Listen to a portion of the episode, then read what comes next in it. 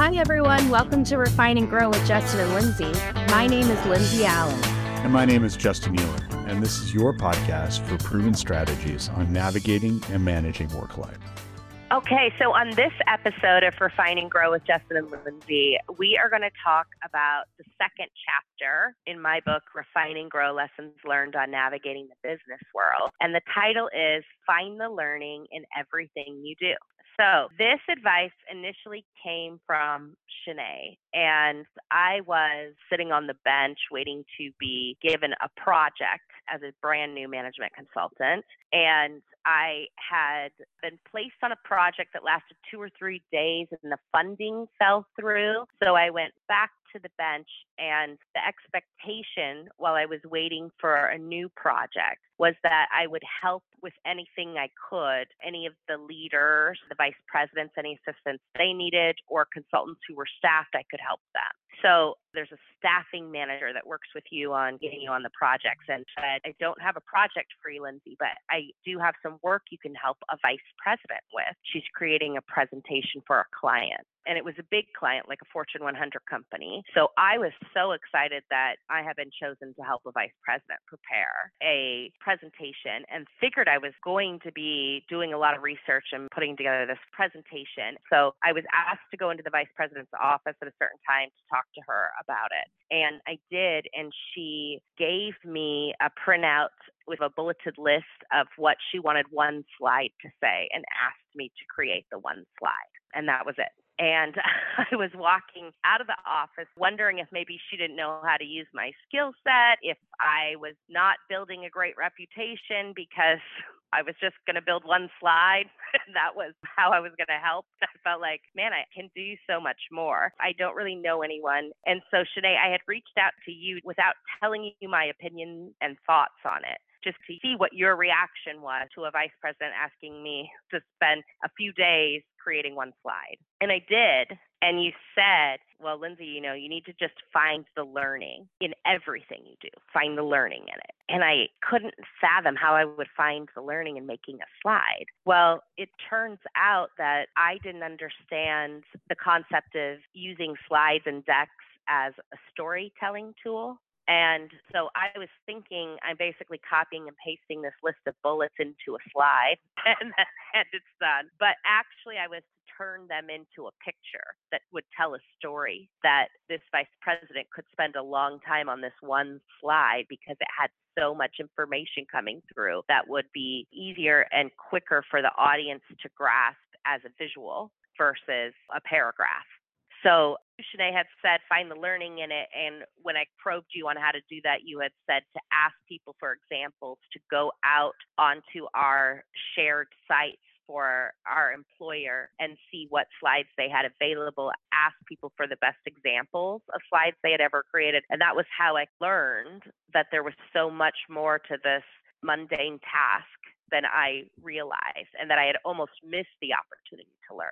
So, Shanae, does that story ring a bell for you? Yes. It does. You remember again. I'm so impressed. Okay, so tell me what you remember from that interaction and what you were thinking from your perspective. And I remember exactly as you described it. And I do remember that often at the beginning of your consulting career, I gave you very open ended advice.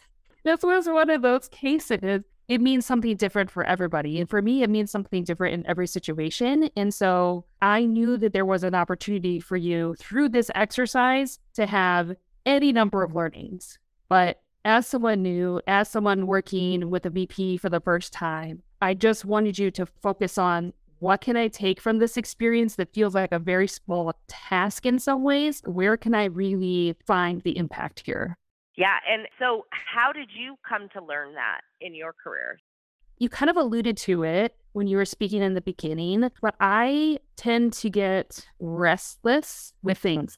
And I realized that if I was feeling restless or frustrated or feeling like something wasn't going in the right way, if I looked for the learning for what I could take away from the experience, it gave me an opportunity to kind of step back and take a different look and have a different view of whatever it was I was embarking on and use it as a way to just make sure my head was in the right place, that I was taking something away from whatever situation it was that was going to be positive that I would be able to carry on to the next situation.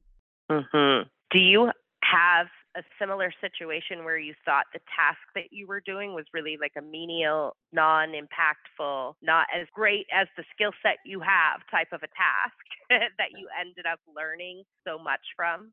I do. And the one that comes to mind is we had done a six week kind of exploratory project with a client. And we had already been with the client for a while, and this was for a new project that they were thinking about starting. And so we did six weeks of exploration and we presented amazing findings we thought we had and said, you know, here's what it is, here's what you can do. It's going to take 18 months or whatever the time frame was. And we just thought it was the best idea ever. And they were like, no thanks, we're just not going to do it at this time. And I was devastated because I thought we just spent six weeks doing this. This is the best thing you've ever seen. Heartbroken. I was devastated. I was frustrated. I didn't understand why we spent the time doing it if they were just going to say no. And then I really took a step back and I said, what can I take away from the experience? And there were so many things. It was getting to know the client, getting to know the industry, having another six week project under my belt. And so it was so much more than just the fact that they didn't want to pick it up. And in the end, it turned out they just didn't have the budget that they thought they did. But it really gave me an mm. opportunity to say, you know what? Even though this isn't going forward, what can I take away from this? And what can I use from this experience to help my next client and do even better going forward?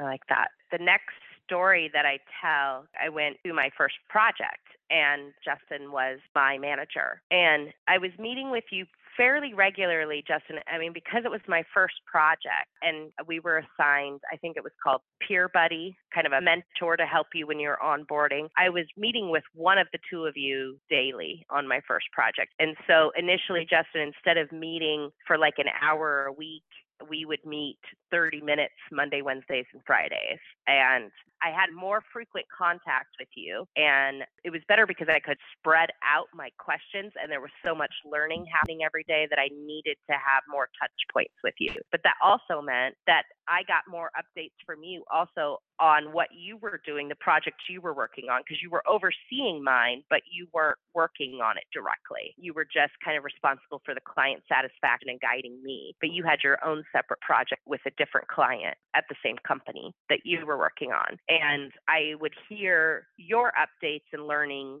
live in these meetings as well because I would sometimes have questions and you would respond to them with telling me stories of what was going on with your project currently. And there was one day we were meeting and I was asking you some questions and you were saying that you were having a hard time that day kind of focusing because you had had a rough morning. And I asked you what had happened and you said you had done a presentation for our internal consulting firm's leadership like three or four vice presidents. And you had worked really hard on this presentation. And when you presented to them, the feedback that you got was that it wasn't what they thought it was going to be. It wasn't quite what they were looking for. But they didn't give you a whole lot of clear feedback on what they needed more of.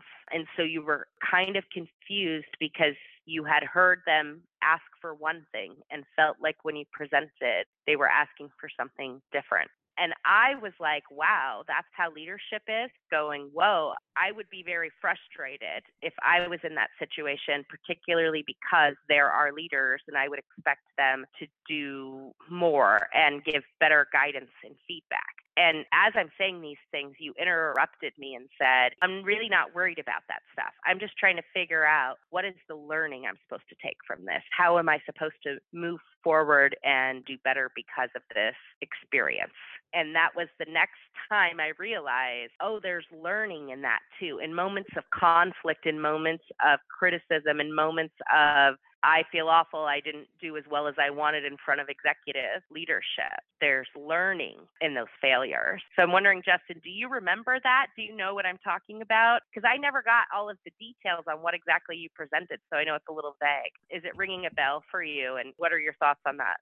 The advice is for sure. I can't remember the exact event, to be honest with you gosh, I don't even want to think about what year that was. So I'm pretty sure I was still in my 30s at that point and not knocking on the door of 50. That feedback, I mean, we were joking before the episode that that's really great advice. I could use that. You know, I was thinking about it really, I do remember where it comes from. There's kind of this idea that I've really glommed onto in my life, and I heard some point in my early times at Hitachi, honestly, not from anyone in the consulting world. And it was more around this idea of you may disagree with the feedback or you may disagree with the rebuke, if you will. And that's kind of a strong term, but you may disagree with the feedback you're receiving, or you could be critiqued, you could be chastised or rebuked or what have you. But the advice I really heard was essentially a wise individual is going to listen to it. They don't have to agree with it, but there's probably something in there that you need to consider. And the more I've applied that, and I do not have a perfect batting average on that one for sure. But the more I am reminded of that and apply that, I find that even in situations where I passionately disagree with 90% of what's being said, that there's some element of truth. And all of us had one or two supervisors in our time, one in particular that I'm thinking of, who I'm so very close with. So it's not a critique of this individual, but they could provide really pointed feedback that sometimes felt like it was coming from left field and often threw me off. And I would have to walk away. I remember thinking if my posture is, I don't like this, I don't know where it's coming from. So I'm just going to ignore it because I'm angry or just frustrated versus, okay, I don't like that. I don't know where this is coming from. I feel a little misunderstood, but I'm just going to let this sit and marinate for a while and see if there's something that I can pull out of this. It's not always easy. It's not always pleasant. I don't always agree with everything that's been stated, but more often than not, I find something that is true. And acknowledging that, accepting that, and figuring out how to internalize that feedback, I'm then able to make adjustments and grow. So, Gottman you'd uh, retired now, professor emeritus there, but big marriage guy and spent all of his academic career at the University of Washington. He talks a lot about defensiveness and that high performing individuals, in this case, he talks often that men can be very defensive. And so that's a particular cross I might bear. You know, try to be a high performing individual and I'm a male. So maybe I'm extra defensive. Mm-hmm. That disarms that defensiveness and allows me to actually grow. When you're defensive, you actually stop listening and you actually stop learning. So I think that's really the origin of where that came from. Yeah, it's tough. I mean, it's still hard. I'm not going to lie. That's sometimes a hard thing to accept, especially if you feel misunderstood. And being understood is a huge value. I want to be understood. And when I feel misunderstood, I often want to explain myself and find sometimes you just need to be quiet, receive it. Don't have to accept all of it, but really ask yourself, okay, what part of this do I need to take in and apply? Yeah, that's kind of a nice segue into another piece of advice I outline in this chapter about find the learning in everything you do. I said that after I learned how to switch my mindset to find that learning in interactions, in tasks, I started asking more and more people for advice because I wanted to learn more from them. And I had said to one of our colleagues, you know, what's the best piece of advice you've received so far in your career? And she had said, the harder it hurts, the more you're learning. It's called growing pains is what came up for me, Justin, when you were talking about how do you take that criticism. That's one way that it can be more painful, but there's even more learning opportunity. Yeah, it's not easy. And we're trying to instill this in our 11 year old right now, and it's just flat out painful. But I, I, really feel like that's where you have an opportunity to grow. And I think most of us, at the end of the day, we want to be both perceived as individuals who are growing and maturing, but I think we also, especially in our line of work, we very much want to be growing and improving and maturing. So it's applicable throughout your entire career, no matter what level you're at or how much experience you have. And it's equally as hard. Shanae, any closing thoughts as we wrap up finding the learning and everything you do?